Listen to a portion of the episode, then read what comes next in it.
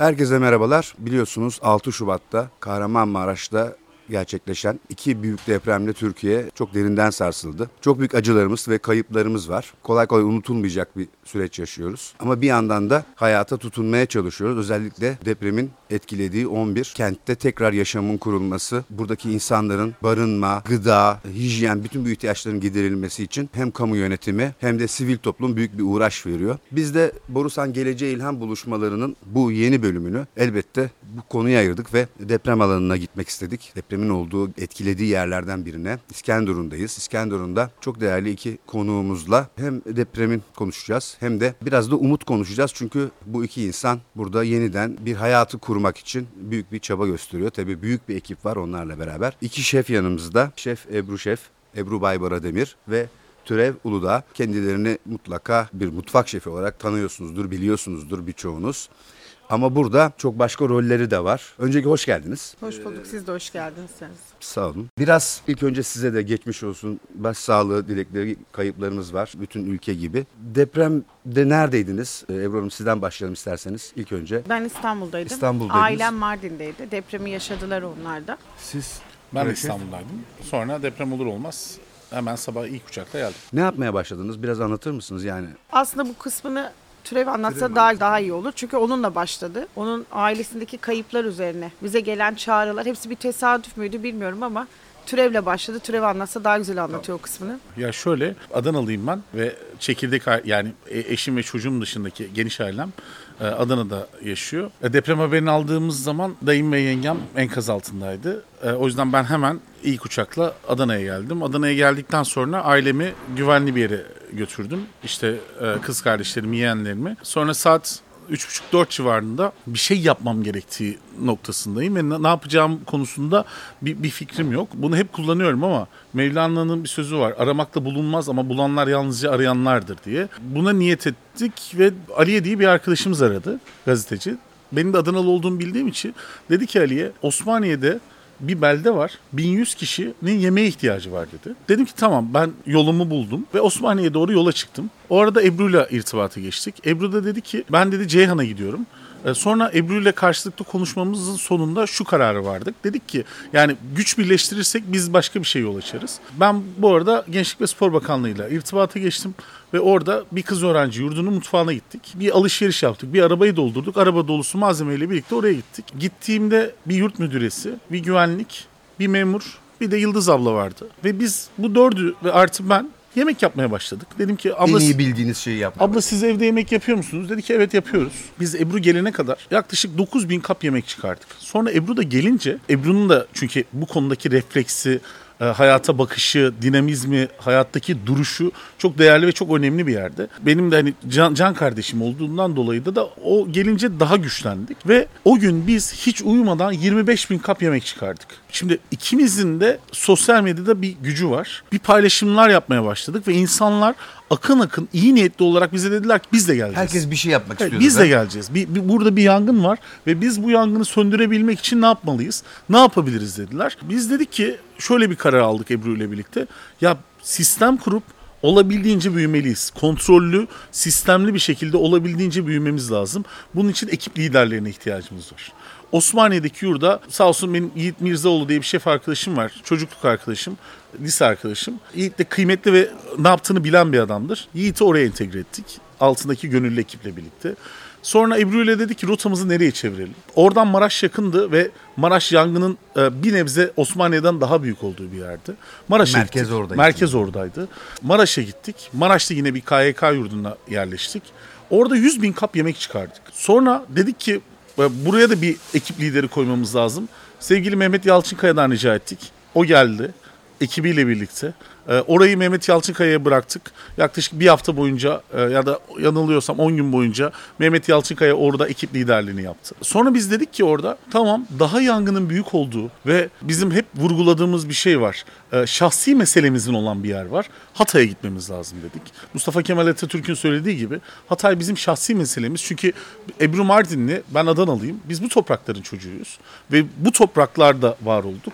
Ortak kültürel mirasımıza yönelmemiz gerekiyor dedik ve İskenderun'a doğru yola çıktık. İskenderun'u seçiyor olmamızda temel bir neden vardı. Hatay ilk günler e, lojistik anlamında çok ciddi bir sorun yaşıyordu. Yani ara, evet, araç giriş çıkışlarında. Biz de İstanbul'dan sosyal medyadan takip ettiğimiz kadarıyla hani orası çok daha kötü durumda. O, o yüzden o yüzden İskenderun'a kuralım ki bu merkezi Kırıkhan'a daha kolay ulaşalım, dört yola daha kolay ulaşalım diye stratejik bir planlama yaptık. Yine Gençlik ve Spor Bakanlığı'nın bir yurduna yerleştik. Bu arada da bir ekibimiz de Adıyaman'a gitti. Adıyaman'daki K Y K yurduna yerleşti.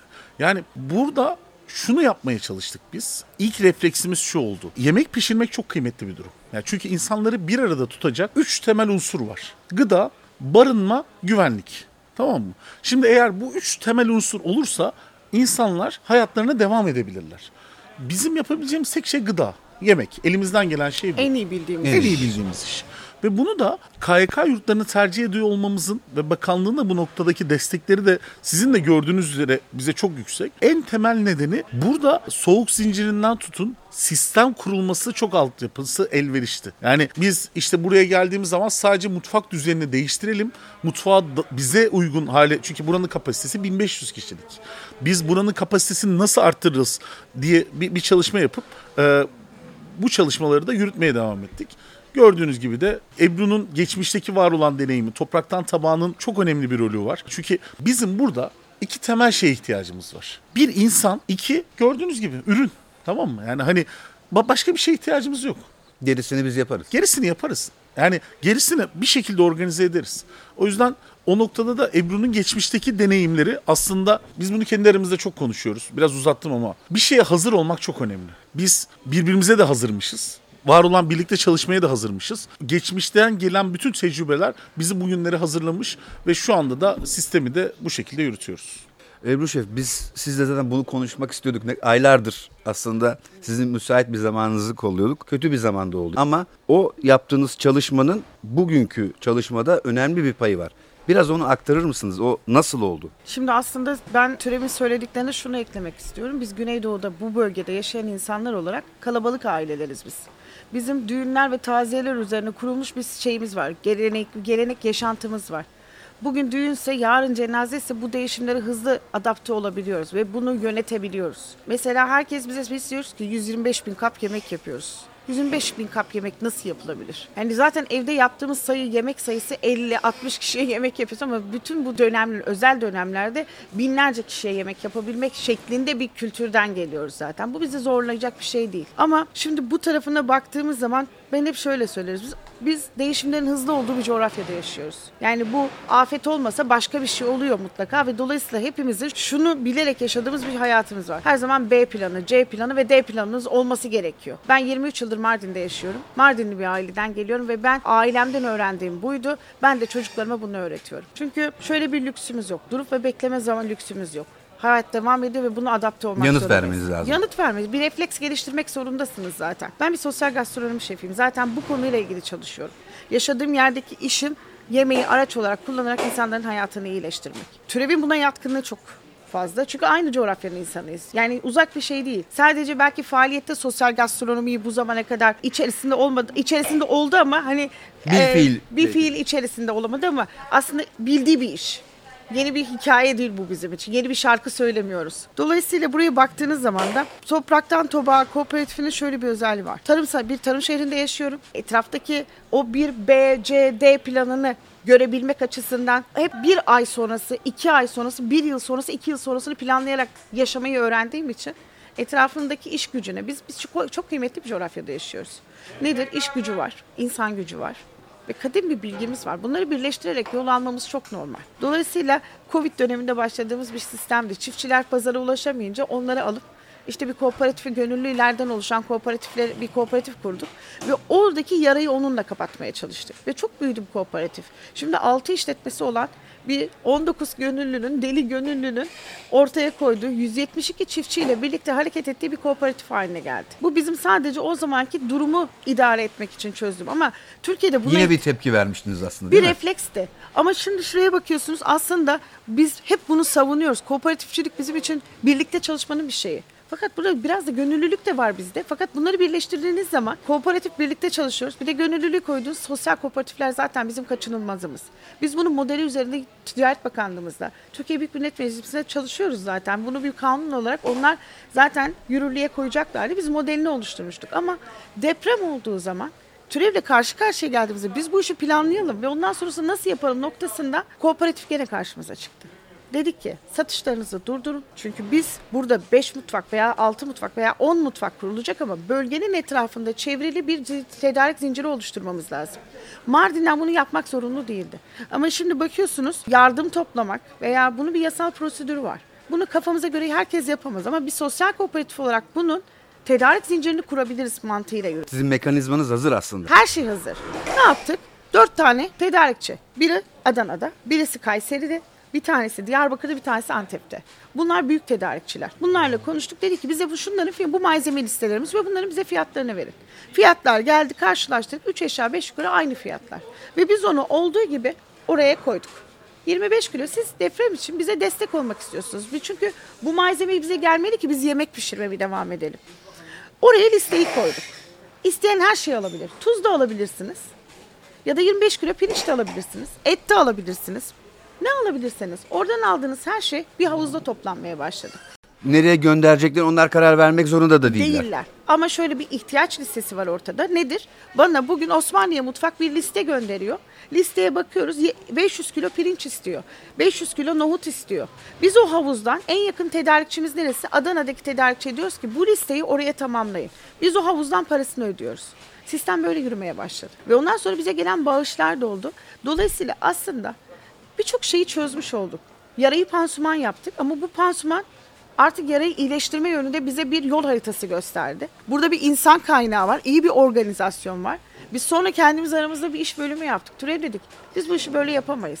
Bu işi ne Türev Uludağ yaptı, ne Ebru Baybara yaptı, ne ne Kadir Sancar yaptı ya da başka bir isim yapmadı. Bunu hepimiz birlikte yaptık. Kolektif bir iş bu. Biz... Ben ortak şeyi söylüyoruz hani can dostuyuz ama baktığımızda dünya görüşümüz de aynı. Biz devletçi insanlarız. Biz milliyetçi insanlarız. Ülkemizi çok seviyoruz. Burada bulunma sebebimiz yemek yapmak değil. Bizim buradaki yapabildiğimiz en iyi işi buradaki ülkenin gücüyle birleştirip onu o yarayı iyileştirmek için ne yapabiliriz? Birer aktif vatandaşız aslında. Biz bu aktif vatandaş olarak da bu işin çözümünü getirdik. Çözüm getirmeye çalışıyoruz. Dolayısıyla dedik ki sahayı sen çok iyi biliyorsun Türev. O da bana dedi ki sen de lojistiği iyi biliyorsun. Ben lojistiği yaparken, o sahayı yaparken birbirimizi tamamladık. Ama arkada planlama bitmedi. Arkadaki planlamada bir otel grubunu bize, çünkü biz bir şeyde daha eksik kaldığımızı gördük. Biz kültürümüzü unutuyoruz. O tonlarca, kilolarca yemek pişirme kültürümüzü unutmuşuz. Biz Anadolu çocuklarıyız. Tabak bizim işimiz değil. Dolayısıyla burada bu işi büyük tencere, yirmi beş tane tencere gördünüz. O tencereler gün içerisinde üç beş kez boşalıyor. Devasa tencereler geçiyor. Evet. Bunda yemek yapacak banket şeflerine ihtiyacımız vardı. Bunu ne Türev, ne ben, ne bir başkası yapamazdı. Bu işin profesyoneline bırakmak zorundayız. O yüzden biz banket şeflerini çağırdık. Bir otel zinciri bize dönüşümlü olarak otellerini, şeylerini, şeflerini gönderdiler. Ondan sonra kooperatif kısmı, lojistik kooperatif organizasyon kısmıydı. Saha kısmıydı. Saha çözüldü. Sahada lojistik kısmıydı. Arkada mutfak kısmıydı. Bir de gönüllüler gelince aslında devlet de bu işe destek verince Çevre Gençlik ve Spor Bakanlığı biz her yerde söylüyoruz. Biz başarılı olmamızın en büyük katkısı bu işin yüzde kırkı bizdeyse yüzde altmışı onların bize verdikleri imkanlarla oldu. Bir kapalı saha en azından birlikte bir şey yapmadan olmuyor bu. Olduğumuz çerçeveyi çizdik. Nerede hareket edebileceğimizi bildik ve onlar bize hareket özgürlüğünü verdiler. Bu bu, bu şekilde olduğu zaman zaten bir ete kemiğe bürünür hale geldi. Sonra küçük küçük önce başladık. Sonra yayılıp bir sonraki adımı planlayarak. Kaç mutfak oldu şimdi sizin? Şu anda beş mutfağımız beş var. Mutfak. Beş mutfağımız var ama en koordine olarak. Yani biz bütün her şeyi burayı merkez mutfak haline getirmeye çalışıyoruz. Çünkü buradan idare ediyoruz ama Türev daha çok sahada olduğu için bütün mutfakları her gün hemen hemen bir bakıyorsunuz Maraş'ta, bir bakıyorsunuz Elbistan'da, bir bakıyorsunuz sahada beni bazen çok şaşırtıyor. O performansla dışarıyı kontrol edince aslında her şey çok sistemli şekilde yürütülmeye devam ediyor. Diğer taraftan yani o orada bizim mesela grupları alıyor olmamızdaki en temel şey de e, şu oluyordu. E, en temel aslında faydası da her alana bir sorumlu atadığımız zaman şimdi Evet, hepimizin bir mutfak yönetim tarzı var. Ama orada mutfağın bir tane şefi olur. Şimdi mutfağın bir tane şefi olacaksa biz orada atıyorum daha önce şimdi Selami Şef, tamam mı? Ya da Faruk Şef ya da Suat Şef. Tamam mı? Şimdi bunlar zaten zincir otelleri çok iyi bir şekilde yönetildikleri için. Belli bir hacmin üstünde, tabii, büyüklükte yönetmiş olması gerekiyor, artı, değil mi? Artı şöyle bir durum da var. Kendi ekibiyle gelmesi çok önemli. Şimdi kendi ekibini buraya yerleştirdiği zaman biz zaten paketlemeye, ön hazırlığa, tırnak içerisinde mutfakta deneyimli olmayan insanlarla birlikte operasyonu daha da kolay çevirebiliyoruz. Çünkü burada herkese ihtiyaç var. Burada kesme doğrama için de birçok gönüllü var, değil evet, mi? Burada, burada herkese ihtiyaç var. Burada endüstri mühendisliğine de ihtiyaç var. Burada gıda mühendisliğine de ihtiyaç var.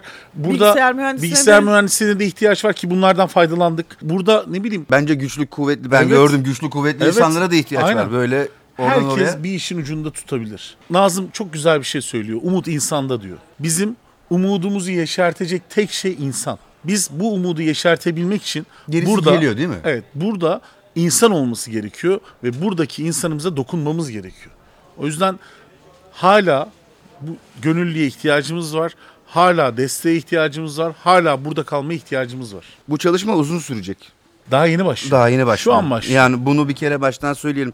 Hani bazen çok bu konuda deneyimi olmayan insan sanki kısa zamanda kısa zamanda çözülmeyecek bu sorun. Yara hala çok açık evet. ve çok sıcak. Ve bu gönüllü akışı e, hep aynı gönüllülerin gelmesi yorucu. Yani e, işleri güçleri olanlar var, e, izin izin alıyor ama belli bir şey. Dolayısıyla o gönüllü akışının devam etmesi lazım.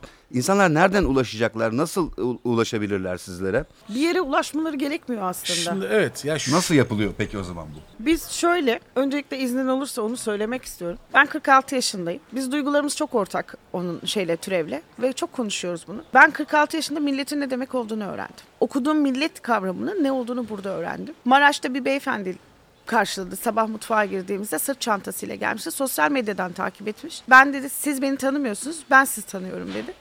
Ben sizin için ne yaparım dedim. Yeri, mutfakta yeri gösterin, ne yapmam gerektiğini söyleyin. O adam üç gün çalıştı. Şimdi herkes bana diyor ki telefon numarası gönder, şunu gönder. Böyle bir şey yok. Muhiddin İbn Arabi erkek öğrenci yurdundayız. Buraya giren herkesin mutlaka bir görevi olacaktır. Gelin. Çünkü bizim bu operasyonu yapacak vaktimiz yok. Hani gönüllülük operasyonu yapacak vaktimiz yok. O yüzden herkes gelebilir. Ben şunu, o millet kavramını şunu da öğrendim. Herkesin titri. Biraz önce Türev'de gene şey yaptı, söyledi. O bürokrasinin verdiği protokol veya başka bir şey. Hiçbir şey mutfakta yok. Orada hiçbir şeysiniz. Orada sadece bir şey var ve onu birlikte yapmanın için arzusunda olan insanlar var. Çok acayip bir duygu bu. Önlüğünü giyen bir tane teyze geldi. Saat gece üç buçukta tren garına varmış. Güvenlik nedeniyle çıkarmamışlar herhalde. Kadın tek başınaydı. Ben nasıl gelebilirim diye beni aradı. Sen kimsin dedim. Ben dedi Zehra dedi. Ben ahçı yardımcısı olarak çalışıyorum. Belki size faydam olur dedim. Bir, bir çocukla bulmuş. Genç bir çocukla birlikte geldiler. on gün çalıştı mutfakta. on gün. Kimdir, nedir, ne değildir bilmiyoruz.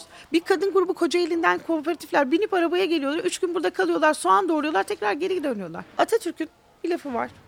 E ben bunu hep hayat desturu olarak Türkiye Cumhuriyeti ilelebet payidar kalacaktır. Bu adam her şeyi görmüş ama bunu neye dayanarak söylemiş? Bir şey var bildiği. Ben şunu anlayabiliyorum ki Atatürk millete güvenmiş. O güvendiğim milletin ne olduğunu ben kırk altı yaşında öğrendim.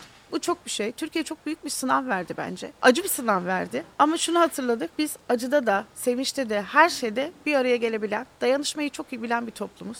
O yüzden ben Atatürk'e güveniyorum. Onun söylediği şeye de çok inanıyorum artık. Aynı duyguları paylaştığını düşünüyorum Türev'inde. Ya biraz önce şunu söylediniz ya, işte gelen gönüllünün bir daha gelip gelmeme şeyi. Şimdi biraz önce Ebru'nun söylediği şöyle bir gerçeklik var. Biz aslında burada meselelerini yemek yapmanın ötesinde memleket meselesi olduğunu söylüyoruz. Şimdi mesele memleket meselesi ise herkes olabildiğince taşın altına elini sokuyor olması gerekiyor. Bunu daha önce de söyledik. Buradaki durumu fazlara bölmek lazım. Faz bir, faz iki, faz üç. Faz bir nedir? Herkes sahaya geldi. Herkes elinden gelen tüm desteği gösterdi ve yangını söndürmeye çalıştı. Allah razı olsun. Kazanını alan sokağa kurdu, yemek yaptı. Tamam mı? Faz iki nedir? Bir düzen kurulması. Şimdi eğer sokakta hala yemek yapan birileri varsa Faz iki'de orada sıkıntılar başlar.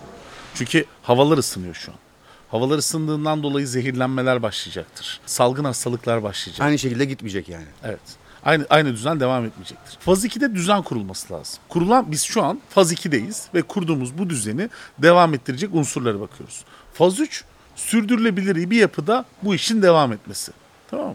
Şimdi bu üç fazda da sürekli gönüllüye ihtiyaç var. Sadece dinamikleri değişerek. Örneğin şu andaki mutfağımızda dokuz kişi mi? Bizim ücretini ödediğimiz ve sekiz kişi. sekiz kişi ücretini ödeyip istihdam sağladığımız şu an mutfakta sekiz tane yol arkadaşımız var. Ama işte gönüllü başladılar. Tabii, gön- evet, o yüzden tabii. Gönüllü başladılar. O yüzden gönüllü başladılar ama buranın dinamiklerine hakimler ve o yüzden oradan da biz yol arkadaşlığı yapıyoruz. Şimdi faz ikide bunların oturtulup faz üçte de, tamam mı, bu yapının devam edeceğinin artık garanti bir halde olması lazım. Yani insanlara yemeğin gitmesinin, insanlara işte işleyen bir sistem olduğunun, bir ekonomik döngünün sağlanması gerektiğini doğru bir şekilde aidiyet sis- evet, aidiyet sistemleştirmek lazım. lazım. Burada kurumların da bir rolü var. Yani tek tek bireyler gönüllü olarak geliyor ama bir de gönüllü kurumlar var. Özel şirketler var, tabii, sivil topluluk, değil mi? Büyük bir organizasyon var. Siz araba yolladınız. Evet, yani Borusan hani, çok kıymetli. Borusan araba yolladı. Şimdi ara, Borusan araba yollamasaydı biz e, dağıtım anında problemler çekerdik. Bu, bu çok önemli. Bunun gibi başka Bunun başka. Gibi. Ya, ya da motor kuryeler geldi. Evet, tamam mı? İzmir'den motor kuryeler geldi. Motor kuryeler evet, geldi. E, sosyal medyadan çok paylaşıldı, çok gördük evet, orada. Gençlik ve Spor Bakanlığı bize araçlarını tahsis etti. Yani hani şimdi burada bütün hepsini, çok güzel bir kelime var. Ve çok güçlü bir kelime. Birliktelik. Evet. Çok güçlü bir kelime. Bu kelimenin altını doğru paydaşlarla doldurursak o zaman ortaya bir değer çıkar. Herkesle birlikte. Kimseyi ötekileştirmeden, herkesi kapsayarak birlikte hareket etmemiz gerekiyor. Herkes aklını koydu. Buraya herkes aklını, o milletin ruhunda yapabilme gücüyle birlikte herkes aklını koydu. Şimdi herkes geliyor bize diyor ki muhteşem bir paketleme ünitesi kurmuşsunuz afet bölgesinde. Onu yapmak zorundasınız. O bir adımını, çünkü şöyle hep söylediğimiz planlamayı iyi yapmak lazım. üç ay sonrasını okumak lazım. altı ay sonrasını okumak lazım şimdiden. bir yıl sonrasını okumamız gerekiyor. Yoksa bu bir heves değil, bir heyecan değil. Biz buradan çıktığımız zaman buradaki insanların ne yapacağını planlıyoruz. Şeyi yapmak lazım. Biz buradayız. Sizinle birlikteyiz ama bir süre sonra biz gitmek zorunda olduğumuz için bu süreci sizin sistemin, sizin devam ettirmeniz gerektiği noktasını onlara hatırlatmak zorundayız. İşleyen bir mekanizmaya dönüşecek evet, artık bu. Evet. Şimdi tıkır birisi tıkır geliyor buradan, özellikle yöreden, onlar da çok kıymetli. Onlar daha kıymetli benim açımdan. Burada evini kaybetmiş on iki yaşında kız var. Gencecik bir kız. Yemek dağıtayım sizinle. Ben burada durayım sizin için. Diyen insanlar, bu bilinçte insanlara ihtiyacımız var. Şimdiden bunu yaşayan insan ileride çok daha farklı şeyler düşünecektir. Bu aynı zamanda biraz iyileşmenin de herhalde, değil mi? Şimdi, bir parçası oluyor biraz. Ben hep şöyle, bir karar alınacağı zaman hep birlikte alıyoruz. Ben Türev'e soruyorum. Türev böyle yapalım mı? Yap diyor. Çünkü çok heyecanlıyım. Ben daha heyecanlıyım. O daha kontrollü. Ben hemen her şeyi böyle... İçim içime sığmıyor ama o daha kontrol, önümü kesiyor. O, o belki de bu birlikteliğin, bu işin yürümesinin en büyük sebeplerinden bir tanesi bu. O yüzden adım atarken yanlış bir şey yapmamak için bir de hassasiyetler var. Ben sonuçta burada bir iş sahibi değilim. Mardin'de yapıyorum. Bu benim işim. Kararımı verip yürüyebiliyorum ama burada başka hassasiyetler var. Dolayısıyla birilerinin beni törpülemesi gerekiyor. Burada da Türev devreye giriyor. Türev bunu yapalım mı? Uygunsa evet ama hayırsa mutlaka beni ikna yolunda getirebiliyor. İknaya getiriyor. Birbirimizi ikna edebiliyoruz. Bu çok kıymetli bence. Anlaşabilmek ve yürütebilmek noktasında. Şimdi dışarıdan akıl, yani destek olan, aklıyla bize destek olan insanlar var. Saadettin Resul mesela bizim çok kıymetlimiz. Aa, onlar. O ekip çok kıymetli. Gamze Cizreli, Gamze Cizreli, Ebru Koralı. Bunlar çok önemli isimler. Bizim için çok kıymetli isimler de var. Onlar da bize şey mesela, siz inanılmaz bir iş yaptınız ama bunun devamında ne yapmamız gerektiğini bu insanların da tecrübelerini devreye sokmaya başladık. Şimdi onlar da olunca benimle, Türev'inde hayatımızı burada geçirmek gibi bir şey. Bizim de kendimize göre ailemiz var. Ailelerimiz var. Yaşamak zorunda olduğumuz, para kazanmamız gereken şeyler ve sistemlerimiz var. Dolayısıyla bir süre sonra bizim yapmamız gereken en doğru şey şimdiden ileriyi planlamak. Bunun için de istihdamları başlatmak. Bunların kaynaklarını bulmak. Burayı işler bir sisteme sokmak ve bundan sonra sadece işiniz harika, nasıl gidiyorsunuz diye uğramak için zorunda, yani uğramak durumunda kalabileceğimiz zamana getirmeye çalışıyoruz. Buradan size de sesleniyorum. Bor- Borusan Lojistik'e de sesleniyorum. Buradan diğer markalara da sesleniyorum. Bizi burada yalnız bırakmayın. Yani ben bu, bu bunun bir terminolojiye girmesini istiyorum. Burası bir vicdan turizmi değil. Yani gelip vicdanımızı rahatlattığımız, evet ya ben bunu yaptım ne güzel oldu deyip hayatımıza devam ettiğimiz bir yer değil. Buradaki insanların acıları var. Ve biz burada olmak hepimizin bütün markaların, bütün insanların boynumuzun borcu. O yüzden bunun devamlılığını da birebir olarak sizden burada istiyoruz. Biz elimizden geleni yapmaya hepimiz söz veriyoruz. Bence buradaki çok kritik kelimelerden biri de yardım değil, bu dayanışma ve birliktelik.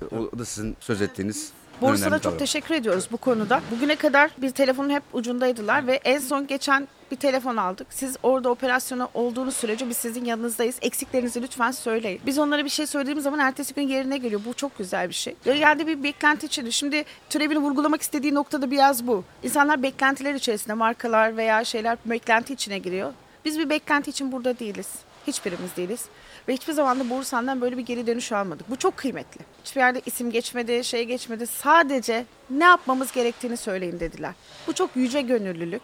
Biz onun için de hani öncelikle şahsımız adına ve bütün ekibimiz adına biz çok teşekkür ediyoruz Borusan'a. Ve Borusan gibi birçok firmaya çok teşekkür ediyoruz. Bu bir el birlikteliği, el tutuşmamızda gereken bir zamanda elimizi tuttuğunuz için de gerçekten çok teşekkür ediyoruz. Bence en büyük teşekkürler de ama size ve sizinle birlikte çalışan ekiplerinize. Bir daha böyle bu kadar büyük acılar yaşamayalım ama inşallah, inşallah yaşamayalım yani ama... Şunu gördük ki işte bu acılara karşın bir reaksiyon gösterebilen bir halk var. Bu da çok önemli.